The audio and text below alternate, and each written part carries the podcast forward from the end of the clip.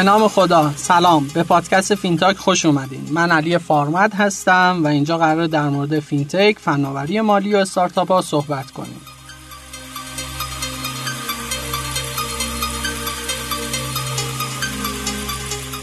این برنامه در خدمت ناصر قانمزاده هستیم مدیر شرکت سرمایه گذاری جسورانه اوپاتان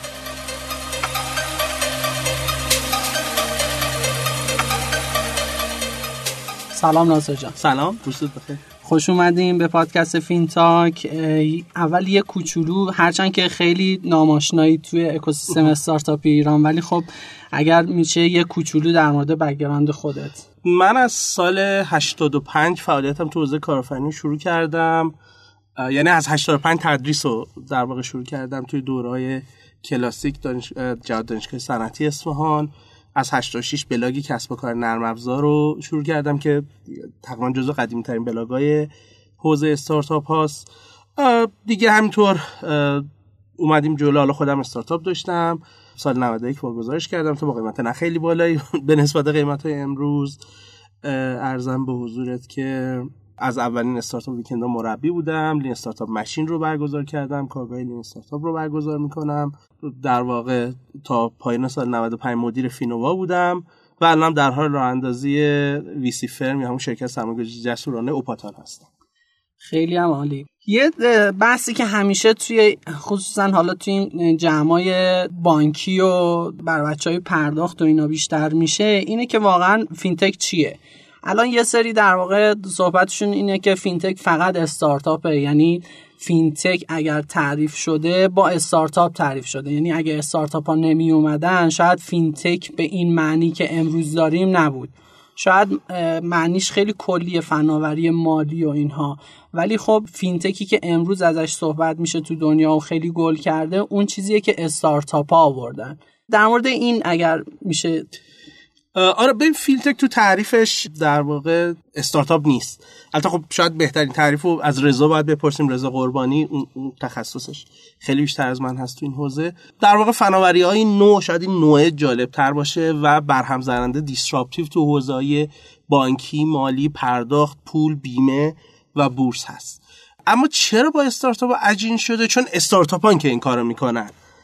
و چرا استارتاپ این کارو می‌کنن؟ بقیه نمی‌کنن برای اینکه بقیه معمولا اونقدر سنگین و صلب هستن که علاقه به این کار ندارن. وگرنه هیچ جا هیچ خط قرمزی وجود نداره که فلان بانک بزرگ نیاد توی فینتک یا فلان نهاد بورسی نه. کمان که خیلی از بانک ها الان دارن وارد میشن.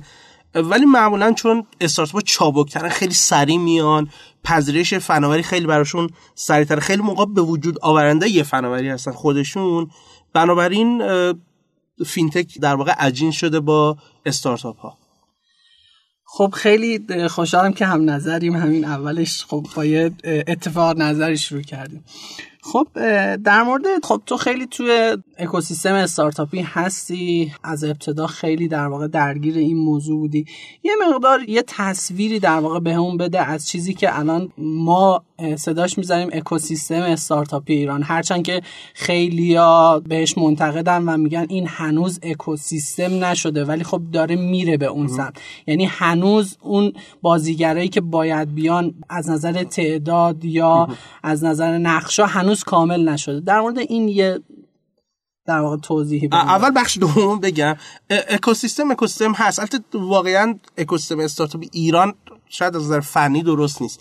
معمولا اکوسیستم ها شهری یعنی دقیق شاید این باشه که اکوسیستم استارتاپی مثلا تهران اکوسیستم استارتاپی مشهد اکوسیستم استارتاپی اصفهان مشهد و غیره.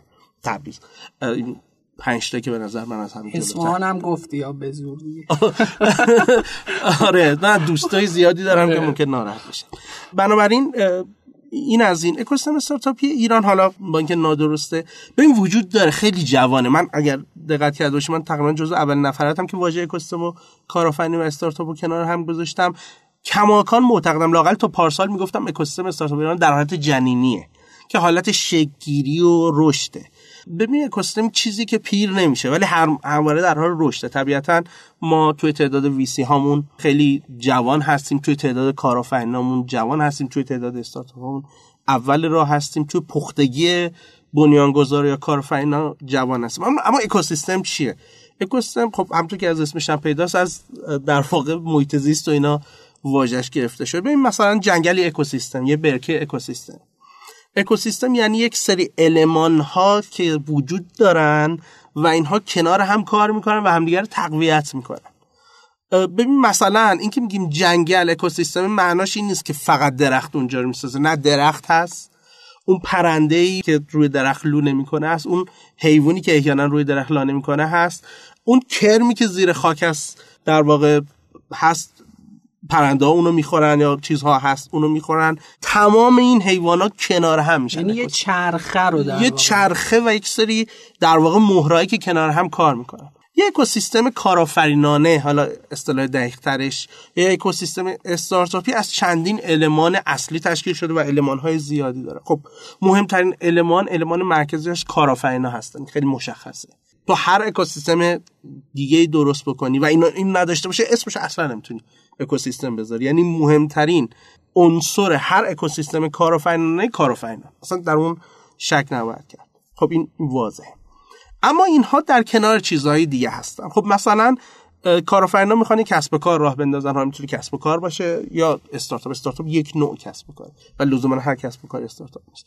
اینا یه سری نیرو می‌خوان استخدام کنن. بخش زیادی از نیروها که ما میگیم تالنت بعد از دانشگاه بیان. پس دانشگاه ها دو تا وظیفه دارن توی اکوسیستم استارتاپ یکی اینکه بتونن کارآفرینانه فکر کنن کارآفرینان رو پرورش بدن. یکی اینکه نیروهای مساعده کارآفرین مثلا اگر تو حوزه کامپیوتر هستیم دیولپرهای خوبی پرورش بدن که این افراد بتونن استخدام بکنن. پس بدون این شکل نمیگه یه استارتاپ توی تعریفش از نهادی که خیلی باید به سرعت رشد بکنه. یا ما میگیم اسکیل بشه گسترش پذیر باشه. یکی از چیزهایی که استارتاپ کمک می‌کنه به گسترش پذیر به از اینکه خودش باید ذاتا گسترش پذیر باشه اینه که باید بهش سرمایه تزریق بشه. در در واقع مراحل مختلف استیجای مختلف.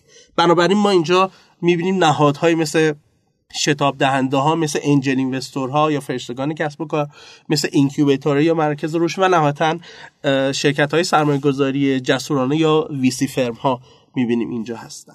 نهادهای دولتی می‌بینیم. خصوصا نهادهایی که حالا احتمالا راجبش فکر کنم جز سوالاتت باشه.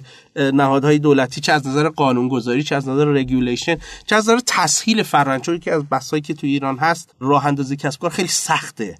تسهیل واقعا آسون نیست. مجوزا خیلی زیادن. یه قانون تجارت داریم که مال زمان بسیار قدیم مناسب فناوری کارآفرینی سنتی نیست چه به کارآفرینی فناوری. پس اینجا می‌بینیم دولت می‌تونه در واقع نقشی رو ایفا بکنه. کسب و کارهای بزرگ و جا افتاده هستن. تو فینتک خود بانک ها خود بورس خود شرکت های بورسی شرکت های بیمه می‌تونن کمک کنن. شرکت های دیگه تو صنایع مختلف در واقع دیگه هستن می‌تونن کمک بکنن. و و المان های دیگه. مثلا کردم چند تا المان اصلی رو مثال بزنم احتمالاً یکی دو تا اصل دیگه یادم رفته چون سری دارم. قطعا خب مرکز رشد یا شتاب دهنده ها و اینها که خب قطعا تو این داستان اثرگذارن حالا دی در مورد اکوسیستم خصوصا حالا یه مقدار بحث استارتاپی داریم. فینتک ها استارتاپ های فینتک خصوصا تو ایران فکر می‌کنی الان در واقع جایگاهشون تونستن اون اکوسیستم کامل شده یا اینکه اون اجزایی که می‌دونی توی این اکوسیستم لازمه کدوماش الان ما نیاز جدی داریم. ببین من اول یه چیز رو بگم. فینتک تو کل دنیا چیز جوونیه. یعنی هنوز تو آمریکا هم شما برید توی مثلا زوریخ هم برید توی لندن هم برید هنوز دید اینه که تازه تازه اول راهن و و ما این اگه اسمشو بذاریم جنبش جنبش فینتک تازه اوایل راه هست. توی ایران هم خب جوانه. یعنی یکی دلیل جوان بودنش همینه که شما می‌بینید قسمت اعظم استارتاپ که تعدادشون هم زیاد نیست. مثلا بیشترشون تو حوزه پرداختن. ولی نشون میده که خب تازه ما اول راه هستیم. البته من اعتقاد ندارم چیزی به اسم اکوسیستم فینتک جدا داریم ما. ولی خب اون اون یه زیر اکوسیستم میشه بهش گفت از اون اکوسیستم اصلی. از اون طرف خب هنوز بانک هامون خیلی براشون پذیرش این فناوری ها در واقع جدی نشده. یعنی هنوز اینا اونقدر جدی نشدن که اونا جدی بگیرن. از اون طرف ما به شدت مشکل های مجوزها و regulation داریم. یعنی اصلا شاید مشکل ما توی فینتک اینه که regulation نداریم. یعنی فعلا کسی مسئولیت قبول نکرده. آره، مسئولیت قبول نکرده. و تو ایران وقتی کسی مسئولیت قبول نمی‌کنه هزار تا دیگه مسئولیت قبول می‌کنن که ربط ندارن و در آن واحد هزار تا قبول می‌کنن. که از مشکلات نه تنها بحث فینتک که کل فکر می‌کنم اکوسیستم استارتاپ ایرانی بنابراین شما یه کسب و کار می‌خوای راه بندازی باید بری 40 تا 45 تا مجوز بگیری بعد پس فرضا می‌بینی فیلتر شدی میگی چرا؟ میگی خب نه فلان جا گفته چرا؟ ما مجوز آقا من که این همه رو گرفتم. میگه حالا بعد از منم می‌گرفتی. بنابراین این هست. فکر کنم این دوتا الان مهمتریناشه ولی توی بود کارآفرینانش من فکر می‌کنم هنوز تو خیلی از حوزه بچه وارد نشدن. مثلا یکی از روندهای فناوری که تو فینتک خیلی اصلی شاید جز دو تا اصلی ها باشه بلاک چینه بلوکی فکر کنم میگن. ما هنوز من ندیدم شاید هم هست. من هنوز ندیدم که استارتاپ بلاک چینی جدی داشته باشه. البته می‌دونی که بلاک چین کاربردش خیلی فراتر از فینتکه و توی حوزه دیگه هم حوزه دیگه فناوری هم داره میره. ولی من ندیدم. استارتاپ های بیمه ای هستن ولی خیلی زیاد نیستن. بورسی هستن ولی خیلی زیاد نیستن. یعنی توی بانک هم قسمت اعظمشون شاید واقعا 90 درصد اینا که وجود داره توی بانک و پرداخت پرداختن. چرا فکر می‌کنی بیشتر استارتاپ ها پرداختی هن؟ ببین مثلا اینکه شاید مثلا نظر من یادم میاد توی یکی از پادکست هم که صحبت شده بود نظرشون این بود که چون استارتاپ ها در واقع سیستم پرداخت بسترش وجود داشته. یعنی استارتاپ ها می‌خواستن شروع کنن خب API بانکی وجود نداشته. بحث بیمه هنوز هیچ دسترسی وجود نداره. یعنی کسی که می‌خواد یه business ی develop کنه کسی که می‌خواد در واقع یه اپلیکیشنی بسازه بر مبنای زیرساختی باید این کار رو بکنه. اون زیرساخته هنوز تو بخشای دیگه شاید وجود نداشته و نکته دوم شاید این باشه که مثلا تجارت الکترونیک زودتر اتفاق افتاده و بحثای پرداخت و اینا بوده؟ اینا اومدن؟ چه نظرت چیه؟ من خیلی موافق نیستم. با اینکه خب همه تقریبا همه اینا که تو پرداختن از جمله تو از جمله بقیه دوستای نزدیک من هستن. والا راستش من اینو توی تنبلی کارآفرینای ایرانی می‌دونم. ما کارآفرینا مسئله محور نیستن. یعنی نمیرن یک پرابلم جدی که در واقع وجود داره و اگه حلش کنن مردم برش پول میدن و پیدا کنن. میگن خب ای فلانی بزرگ شد. ای پیپل اونجاست. پس ما بیایم مثلا نمونهش رو بذاریم. چه خوب. بعد خب می‌دونه همه خبره اونورم اینجا نمی‌رسه چون یه سرشون بازاری که دارن بازارشون مثلا جهانی نیست توی مثلا آمریکاست. وقت ما اینجا نمی‌شناسیم. PayPal بعد مثلا 10 سال 15 سال خبرش رسیده اینجا. میگیم خب PayPal وجود داره PayPal خبرهای خوبش رو میشنویم. آره خبرهای خوبش رو میشنویم. یه خبره که خیلی خیلی در واقع چیزایی که خیلی روش سر صدا زیاد میشه. یا مثلا یکی از دلایل دیگه اینه که خب تو ایران مثلا وقتی دیجیکالا میاد 300 نفر پیدا میشن که بخواد دیجیکالا بزنن. بنابراین الان اسنپ رو بورس. آره اسنپ اسنپ و چیز پیک. بنابراین تو پرداخت هم همینه. خب وقتی دو سه نفر انجام دادن تعداد زیادی دیگه البته میگم بازارش واقعا بزرگه و کماکان جا برای هم ورود استارتاپ و هم برای نوآوری داره. ولی من راستش فکر می‌کنم که اگه از من ناراحت نشید فکر می‌کنم که بچه بیشتر از اون که اون چیزا بگی که اونم احتمالش هست نرفتن اونجاها رو بررسی بکنن. یا تو اونجا نبودن.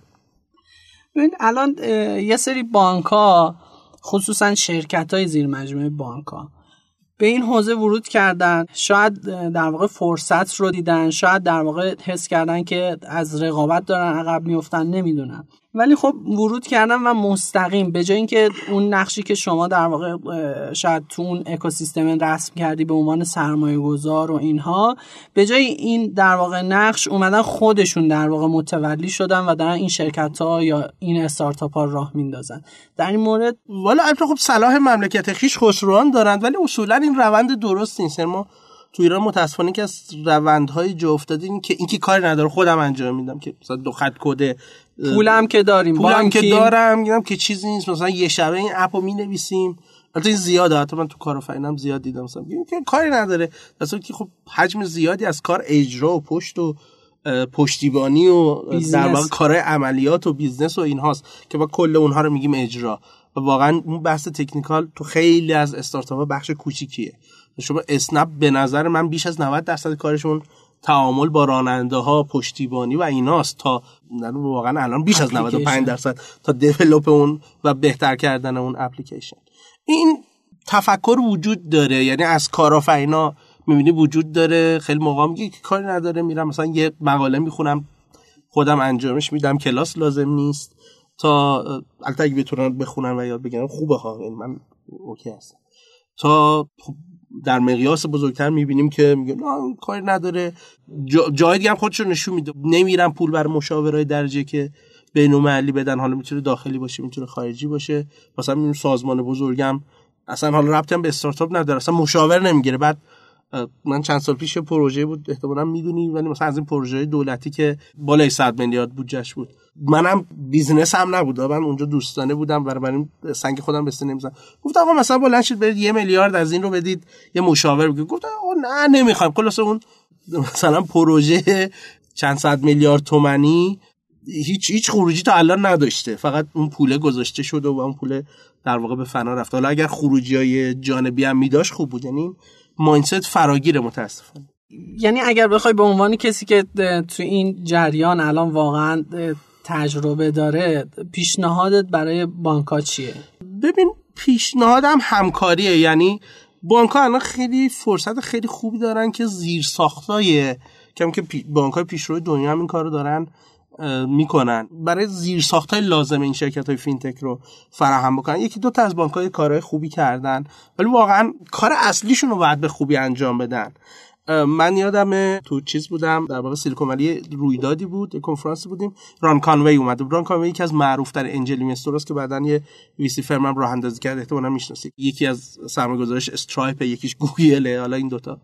بعد داشت خاطره می‌گفت می‌گفت که آره من مثلا مدیر عامل Stripe که روز اول بوده برداشتم بردم با مدیر با مدیر عامل دقت کن. با مدیر عامل Wells Fargo نشستیم مثلا و با هم صحبت کردن. بعد مدیر عامل شاید اینم برای جالب باشه. مثلا جلسه سوم داشته خاطره تعریف می‌کرد می‌گفته آقا چون دیدی که مثلا بانکی اونجا بقیه تیشرت پوشن بانکی ها مثلا کروات و اینا می‌زنن. مثلا زنگ زدم به مدیر عامل آقا یکی با تیشرت اومده می‌خواد تو رو ببینه. گفته اینو ولش این مدیر عامل Stripe بگید بیاد بگید بیاد. می‌خوام بگم در این سطح می‌بینن و خب Wells خیلی معروفه تو این اسلاید چیزای در واقع. بانک سوم آمریکاست از نظر بزرگی. فکر کنم الان دیگه داره همه رو می‌گیره دوم میشه. فکر کنم تنها تو این بزرگم تنها بانک آمریکاست که توی غرب یعنی تو سان فرانسیسکو دفترش بقیه در واقع شرقن بقیه بزرگا. بنابراین می‌بینی که چقدر اون اومده جلو حالا با اینکه همه هم دارن disrupt ش می‌کنن ولی اومده جلو سعی می‌کنه همکاری بکنه و اینجوری چیز می‌کنه. حالا کما اینکه خب یه VC firm هم کنارش داره با سرمایه گذاری می‌کنه توی شرکت های فینتک بعد نمی‌دونم عرضم بزرگ بعضی از اینا رو خریداری می‌کنه که ما اصلا بهش acquisition یعنی اینا یه مقدار که بزرگ شدن خریداری می‌کنه. و این این تنها مال بانک نیست یعنی این این رفتار توی شرکت های پیشرو وجود داره. من گوگل رو مثال بزنم. خب گوگل می‌دونی سالانه تعداد زیادی شرکت رو می‌خره. با وجود این سه تا VC داره. شاید برای شما جالب باشه که گوگل سه تا VC داره و دیشب در واقع از VC سومش رونمایی کرد که فقط تو حوزه هوش مصنوعی داره سرمایه گذاری می‌کنه. قبل از اونم در واقع Google Ventures بود و, و یکی دیگه الان در واقع سه تا شدن. پس نشون میده که استراتژی مختلف دارن. خودشون نوآورن acquisition وجود داره سرمایه گذاری هم وجود داره. بنابراین من نظر من پورتفوی یه سبدی از در واقع کارها باید انجام داد. و طبیعتا بدترین کار هم اینه که خودمون بریم انجام بدیم.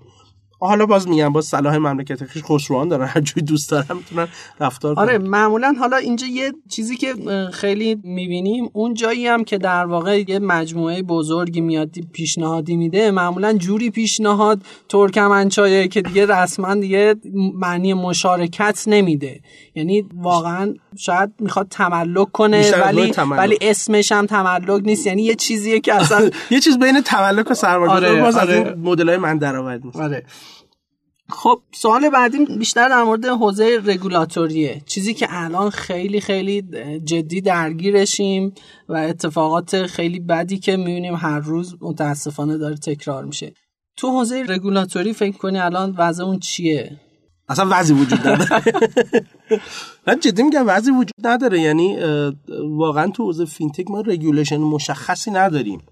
و شاید بزرگترین مشکلش اینه که مشخص نیست. یعنی حتی متولیش بانک هم میگن بانک مرکزی است ولی مثلا شما نگاه می‌کنید که برفرض یه سری از استارتاپ هفته گذشته فیلتر شدن. به این خاطر که بانک مرکزی نگفته بود اینا رو فیلتر بکن یا نکنید. خب بعد تو ایران معمولا میگن جواب در واقع این حرف درست نیست در حالت کلی. ولی میگن چی میگن؟ علامت سکوت, سکوت علامت رضاست. ولی جالب اینه که نهادی که فیلتر کننده بوده سکوت بانک مرکزی علامت نارضایتی گرفت حالا من نمی‌دونم این از کجا در چون تو فرهنگ ما کاملا برعکسه. گفته خب مجوز نداده. میگم من خیلی راستش موافق مجوز نیستم موافق regulation. من یه مثالی بزنم از regulation و بگم منظورم چیه ببین شما تو اتوبان رانندگی می‌کنید یه سری علامت وجود داره یه سری تابلو وجود داره. مثلا یه regulation وجود داره نوشته حد اکثر سرعت مثلا تو این باند 120 کیلومتر. هیچ جام نیومده برای اون ماشین یه مجوز جدا بده. معناش اینه که اگر تو از 120 کیلومتر تخطی کردی من تو رو جریمه می‌کنم. حالا جریمهش هم می‌تونه جریمه پولی باشه گرفتن ماشین باشه هر چیز دیگه.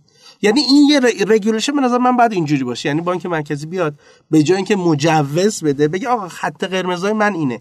این کارو نکنی تو ایران اینه.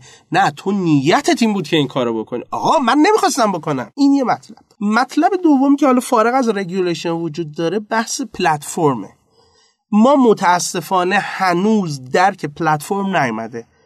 بذار قبل از که مثال فینتکی بزنم یکی از شاید معمولی ترین پلتفرم ها بلاگه درست؟ بلاگ یک پلتفرم. مثلا شما بلاگی درست کردی nasser.wordpress.com این ناصر میاد حرف بدی می‌زنه. درست شد؟ حالا چون وردپرس پلتفرم شما نباید به کل wordpress.com رو فیلتر کنید که که فیلتر شد شما باید به nasser.wordpress.com رو فیلتر کنید یعنی یه مشکلی که وجود داره وقتی یه نفر یکی از استفاده کننده های اون پلتفرم تخطی می‌کنه حالا بماند که خودمون دارندگان پلتفرم باید باش برخورد کنن ولی میان کل پلتفرم رو در واقع جریمه می‌کنن یا میبندنش یا فیلترش می‌کنن یا جریمش می‌کنن. یا فرض کن تو مدل آپارات یکی میاد یه ویدیو نادرست می‌ذاره با تمام اون چیزایی که اونا سعی می‌کنن دقت بکنن. خب این نباید کل آپارات فیلتر بشه.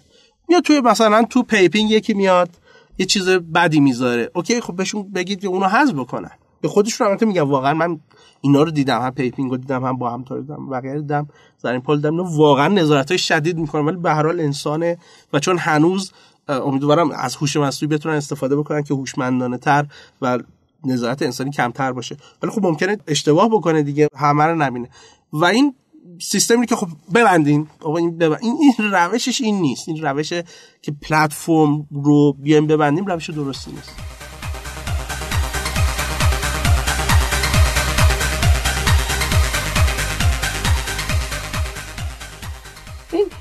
یه صحبتی که شد توی همین داستانهای در واقع فیلترینگ خصوصا اخیر این بود که دغدغه‌ای که مطرح شد دغدغه این بود که یکی از پیام رسان‌هایی که الان توی کشور خیلی رشد کرده این خدمات در واقع فینتک ها داره باعث میشه که در واقع این رشد بیشتری بکنه. و عملا انگار این جمله هم اومد که شما دارید آب به آسیاب دشمن میریزید. و کنارش این مطرح شد که ما دوست داریم که پیام رسان ها و پلتفرم های داخلی تقویت بشه. و به خاطر اینکه داخلی ها بتونن تقویت بشن داریم برای اینا یه،, یه سری این محدودیت ها رو در نظر می‌گیریم. به نظرت این اگر بخوایم یه داخلی رو در واقع تقویت کنیم راهش اینه که در واقع بیایم بگیم که خارجی مثلا. ببین این دو تا دو تا روی کرد. من بشتم مجبورم تندم جواب بدم. ببخش این منظور تلگرام یکی این که خب همین دوستان باشون تلگرام مثلا شک بگیره.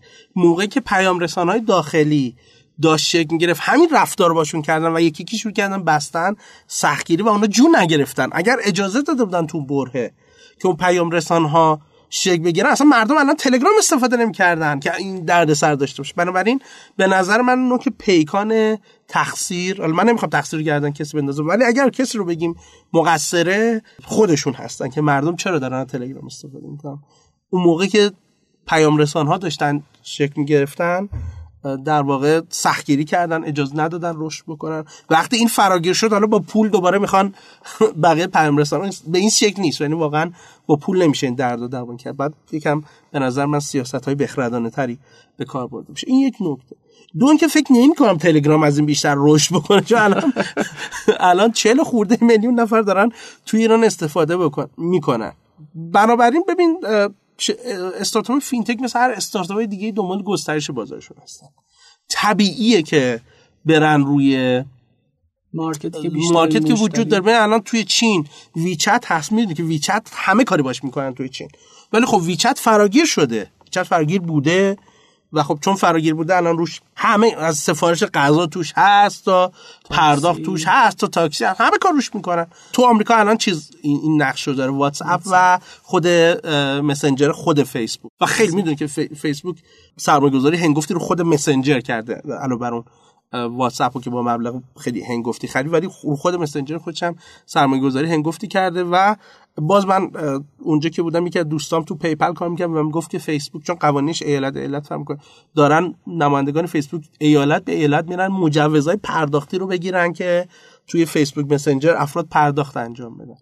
بنابراین من فکر نمی کنم برخورد قهری روش درستی باشه یا روش خردمندانه باشه مسئله رو حل بکنه.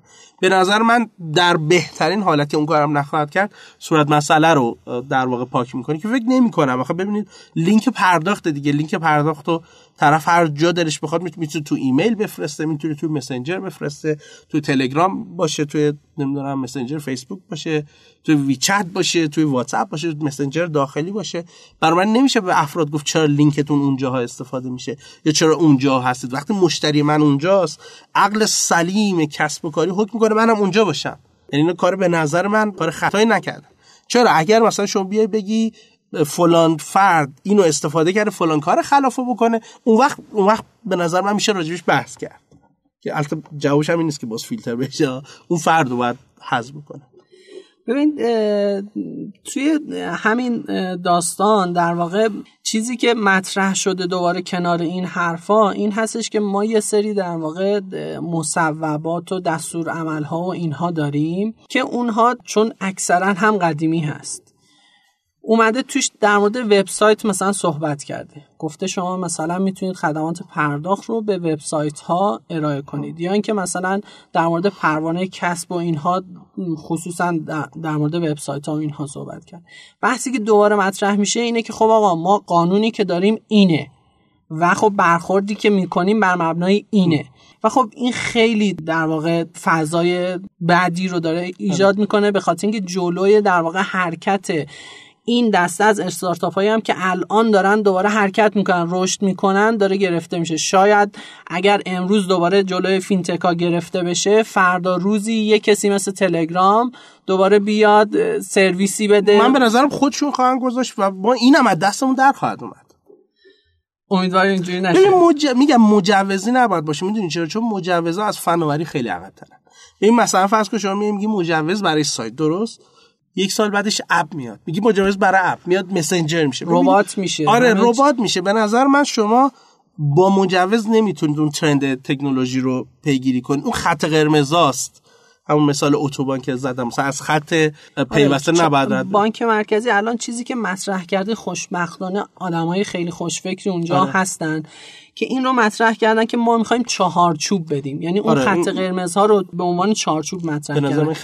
ولی متاسفانه اتفاقی که الان میفته بقیه سازمانهایی در واقع متولی یا حتی تو خود همون بانک مرکزی هم افرادی هستن که در واقع این رو بر نمیتابن. یعنی میگن تا مجوزی نباشه معلوم نیست. الان همه بیان یه دفعه کار پرداخت انجام بدن مگه میشه؟ هرج و مرج میشه. یعنی این حرفات زده میشه.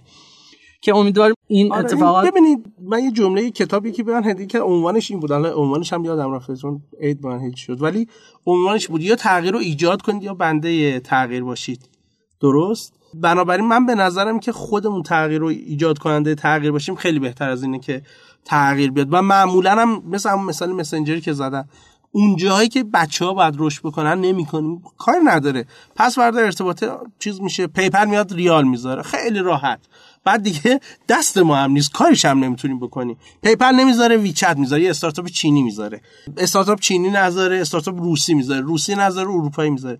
بنابراین به نظر من این که آدم ها از استارتاپ داخلی استفاده بکنن. با هر البته من از اونها نیستم که بگم فیلتر کنید خارجی ها تا داخلی استفاده کنن. معتقدم باید بازار آزاد باشه. هم دیدی که برسم برای خودرو دارم. ولی معتقدم خب اگر ما بذاریم داخلی شک بگیرن وقت نظارت بهتری هم می‌تونیم بکنیم.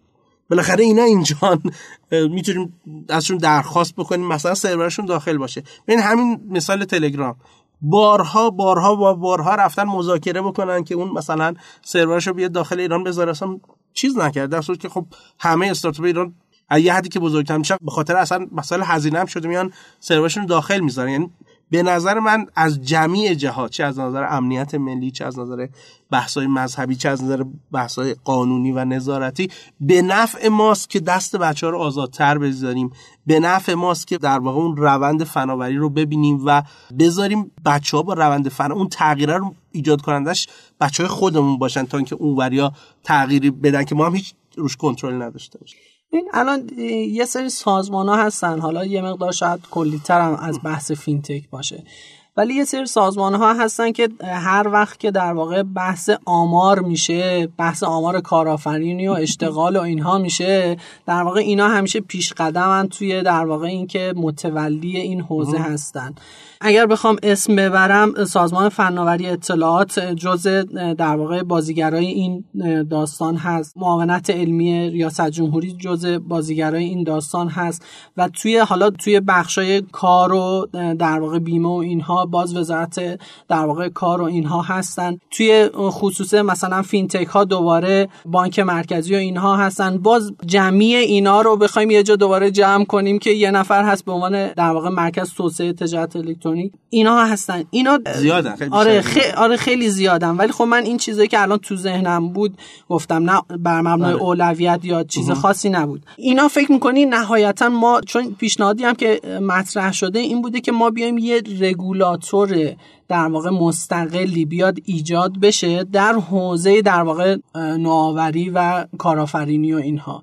فکر می‌کنید این رگولاتورهایی که الان هستن باید بیان یکیشون در واقع مسئولیت این کار رو بپذیره؟ یا اینکه باید بتونن با هم خوب کار کنن یا نقطه در واقع عالی همونه که یه رگولاتور جدید دوباره تاسیس بشه؟ من برام واقعا فرق نمی‌کنه هر کدوم باشن ولی برام مهمه که یکی باشه. ببین اصلا هر کدوم گزینه‌ها می‌خوان انتخاب بکنن بکنن. ولی این نباشه که من برم پرو رگولاتور الف که مثلا هم میپذیرن بعد بگه نه اون اون اونو گرفتی درست ولی بعد بیاد از منم بگیری. پس برم رگولاتور ب هم بگیرم. این دو تا مجوز می‌گیرم. بعد رگولاتور پ بیاد بگه چرا از من مجوز نگیری؟ اونم بگیرم. بعد رگولاتور ت بشه. الان مسئله که وجود داره اینه که شما میری مجوز یک دو سه چهار رو می‌گیری می‌بینی یک نهاد پنجمی از تو شکایت کرد. بعد بری بگیری می‌گیری میدوی میدوی اینو می‌گیری. بعد می‌بینی نهاد هفتمی مثلا نهاد ششمی نمی‌دونم نهاد هشتمی از تو شکایت کرد. و واقعا این گیج کننده شده. ببین واقعیت اینه که استارتاپ می‌دونی تو تعریفش اون ابهام گنگی سختی عدم قطعیت وجود داره. راه اندازی کسب و کار به اندازه کافی خودش سخته. قوانین کسب و کار قوانین تجارت ما به اندازه کافی سخته. و هر چوبی که لای چرخ بچه بکنیم این سختی رو اضافه می‌کنه. حالا به این اضافه کنیم که اصولا استارتاپ به صورت پیشفرض بای دیفالت چه ایران باشن چه هر جای دیگه دنیا 90 درصدشون شکست می‌خورن. خب این 90 درصد شکسته رو بذار کنار قدیمی بودن قوانین و سختی کسب و کار رو انداختن ایران. بذار کنار ویسی نبودن بذار کنار فیلتر. خب مثلا می‌بینی این ریسکی مثلا میشه 99 و 99 اتفاق که میفته چیه؟ اتفاق اینه که یه زمانی کارآفرینا میگن ما نمی‌خوایم. اصلا اینجوری راه انداز نمی‌کنیم. حالا این این رو بذار مقایسه کن با کشورهای دیگه. مثلا بر نمونه به تازگی که اتفاقی که تازه اومد. فرانسه فرانسه میگه آقا ما نه تنها فضا داریم بر کارآفرین خودمون راحت می‌کنیم. ای کارآفرینای دیگه جای دیگه. بلند شید بیا اینجا. مثلا به تو ویزا میدم اقامت میدم فلان میدم. حالا چیزای جذاب دیگه هم کنار هست ویسی هم هست. ارتباطات جهانی هم هست. خب فرد به خودش فکر می‌کنه چرا بلندش هم برم ببین بنابراین من باز هم دارم میگم ببین ما باید سعی کنیم فرآیند رو تسهیل کنیم. نه اینکه سختش بکنیم. هر کاری می‌خوان صورت بدن می‌خواد یه رگولاتور باشه می‌خواد با هم کار کنن. به این شرط که اگه قرار یکی رو متولی کنن همه اونو قبول داشته باشن. نه اینکه امروز یکی رو متولی کنن بعد فردا بگن نه اون مجوز داده ما قبولش نداریم. یا یه regulation جدید ایجاد میشه یک نهاد رگولاتوری جدید ایجاد میشه اون بقیه این رو به عنوان نماینده خودشون قبول داشته باشن. من من برام مهم نیست کدام یکی از این گزینه‌ها ایجاد میشه. ولی کار بچه ها رو سختتر از این که هست نکنن. واقعا برال همدیگر رو قبول داشته باشن. یعنی حتی اگه بخوایم از دید امنیتی هم به این داستان نگاه کنیم باز هم اولویت اینه که همین در واقع کسایی که اینجا هستن بتونن کسب و کارها رو رشد بدن از که... دید امنیت ملی خیلی بهتره. شک نیست. خب الان اگر بخوایم در واقع یه نگاهی هم حالا به استارتاپ های فینتکی که حالا اون طرف رشد کردن و خب حالا شاید مقایسهشون با اینجا خیلی دیگه نامردی باشه. ولی خب بخوایم یه نگاهی به در واقع شاید ترندایی که اونجا هست یا اتفاقات مثلا جالبی که اونجا افتاده اگر چیزی تو ذهنت هست یا ببین خیلی زیادن. یعنی هر روز می‌بینی استارتاپ جدیدی. مثلا من Kik رو نمی‌دونم دیدی یا نه. Kik یه چیزه یه مسنجره یه, یه دونه چیز درست کرده چیز پولی درست کرده به نام Kin که داخل خودش در واقع بر اساس بلاک چینه بتونن افراد پرداخت داشته باشن. که از آخرین استارتاپی که باش برخورد داشتم این بود برام جالب بود. خب طبیعتا Stripe هست نمی‌دونم عرضم به حضور Square هست من بیشتر واسه نظرم اینه که فکر کنید کدوم حوزه ها هستش که تو دنیا هم تجربه خوب داره ولی اینجا هنوز تو دنیا خیلی ببین شما مثلا برید سایت CB Insights می‌بینید مثلا یه اینفوگرافیک هست مثلا اومده 40 تا حوزه کرده. حتی جدیدن اینقدر اینو بزرگ شده مثلا میاد یه اینفوگرافیک فقط برای insurtech می‌ذاره یعنی فناوری حوزه بیمه. ولی چون همون پرداخت هم می‌بینی مثلا میاد میگه آقا saving مثلا. نمی‌دونم money management حالا saving و money یا wealth management خیلی با هم کنار هم. مثلا مثلا Wealthfront توی wealth management خیلی معروفه. خیلی زیاد شدن. یعنی واقعا تعداد استارتاپ فینتک خیلی زیاده و تو حوزه‌های مختلف.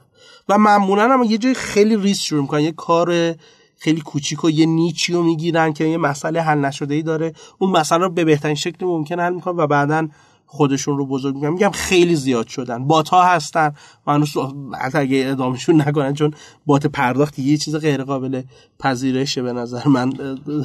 با شرط موجود. با شرط موجود. ولی خیلی کار شده. یعنی تازه باز با این وجود میگن اوایل راه هست. و من فکر می‌کنم مثلا تو بلاکچین ما خیلی راه داریم بعد انجام شه.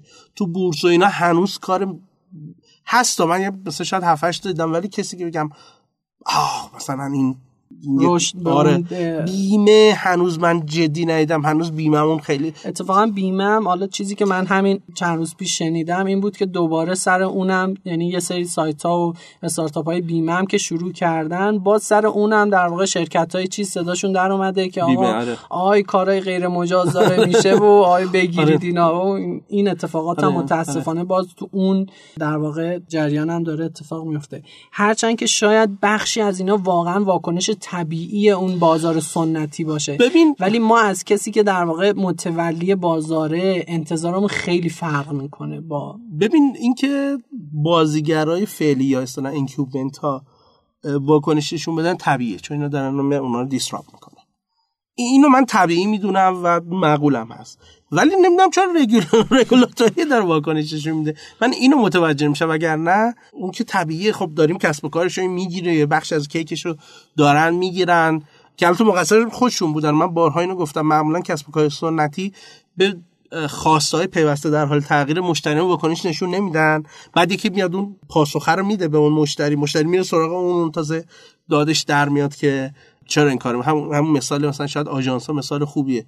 آژانس طول می‌کشید بیاد می‌رفتی بو می‌داد نمی‌دونم راننده بد اخلاق بود مسیر رو بلد نبود وسط تابستون کولر روشن نمی‌کرد التماسش بعد می‌کرد تازه پول هم می‌دادی روشن نمی‌کرد. ببین در که خب اینا همه جای چیزای پیش فرضیه خب اونم اگر به نظر من می‌خوان چیز بکنم باید یاد بگیرم به اون خواستای پیوسته در حال تغییر مشتریان پاسخ بدن به فناوری رویکرد مثبت داشته باشن. فناوری لزوما چیز بدی نیست. لزوما خوبه. من که غیر ثابت بشه وقتی فناوری جدید میاد استفاده نمی‌کنن دیگه مقصر خودشونن به نظر من. خب ناصر تقریبا آخرای بحثمون هست. خیلی صحبت کردیم شاید در مورد اتفاقات بعدی که داره الان اتفاق میفته. اگر بخوایم یه مقدار قسمت های خوب در واقع داستانم ببینیم خصوصا برای بچه های استارتاپی که الان دارن کار می‌کنن. اگه بخوای بهشون یه انرژی بدی که دوباره بتونن کار کنن. والا برعکس من معمولا من از بچه ها انرژی می‌گیرم. نه ببین کارآفرینا معمولا خیلی به این حرفا گوش نمیدن. یعنی اگه یه دیواری جلوش وجود داره یا از بالاش میپرن یا از زیرش نق می‌زنن یا کنارش میرن یا نهایتا در بدترین دیوار خورد می‌کنن میرن جلو. راه بعد... پیدا آره راه پیدا می‌کنن. من به نظرم کارآفرین یکی از کاراش اینه که اون مسائل رو حل بکنه و کارآفرینام خیلی پر انرژی در قبال این خب می‌تونیم اینو بگیم که خب کارآفرین تو ایران یه بازار بکره. یعنی اون رقابت خورد کننده که الان بین استارتاپ تو جای دیگه دنیا مثلا تو سیلیکون ولی یا تو لندن یا تو جای دیگه وجود داره اینجا هنوز وجود نداره و شما تو هر حوزه‌ای بری کار نکرده خیلی زیاد. یعنی به نظر من پتانسیل خیلی زیاده راحتتر میشه اینجا راه انداخت یه سری جهات. شما لازم نیست بگی یک ایده خفنی دارم که نمی‌دونم فلان کارو می‌کنه. و هزینه خب طبیعتا کمتره. خب میشه اینا گفت ترید آف دیگه. حالا بله. این اینا هم هست. در قبالش خب حالا مسائل زیاد داره. من فکر نمی کنم من به بچه ها انرژی بدن چون خودم کسی هم که از در واقع کارآفرینا انرژی می‌گیرم و کارآفرینا به قول معروف گوله انرژی هن. نیاز به انرژی ندارم. نه هنوز من خیلی امیدوارم و و خب اینم اون چیز دیگه مثل زندگی است میگن دعوا. حالا تو من خیلی اعتقاد ندارم ولی آره نمک زندگی. حالا اینم اینا شکر کارآفرینی خب اگر صحبت دیگه صحبت نهایی داری؟ نه من ممنونم. امیدوارم تو اون چارچوب وقتی که گفتی صحبت کرده باشم. حتما. سعی کردم زیاد صحبت نکنم. من به نظرم اول راه در واقع اکوسیستممون هستیم چه اکوسیستم کارآفرینانه فناوری که استارتاپ ها هستن و یه بخشی از اون فینتک و خیلی بهتر خواهد شد. حالا رشد اون فکر می‌کنم توی یکی دو سال آینده دوباره برمیگرده به حالت قبلش. می‌دونم که نهادهای مالی و حمایتی از نوع سرمایه گذاری داره بیشتر میشه. یکم اونجا مشکل باز اونجا مسائل قانونی و رگولیشن اینا وجود داره. ولی بهتر خواهد شد. من کماکان فکر می‌کنم که پتانسیل بازار پتانسیل خیلی خوبیه و به حرفای ما خیلی گوش ندید و برید کارآفرینیتون رو بکنید کسب و کارتون رو بندازید. ذاتش. خب خیلی خیلی ممنونم از ناصر قانمزاده عزیز که معمولا خیلی خیلی وقتش پره. خیلی بالاخره این فرصت رو به ما داد این وقت رو داد و اومد اینجا که تونستیم پادکست رو ضبط کنیم. تشکر آخرم طبق معمول از شنوتوه که در واقع این امکان رو بر ما فراهم می‌کنه که بتونیم در واقع این پادکست رو ضبط کنیم. ممنون که به ما گوش دادید. موفق باشید. خدا نگهدار. تا حالا به این موضوع فکر کردی که تجربه با دیگران به اشتراک بذاری؟ با استفاده از شنوتو صدای شما در سراسر دنیا شنیده میشه پس منتظر چی هستی؟ تجربه با دیگران به اشتراک بذار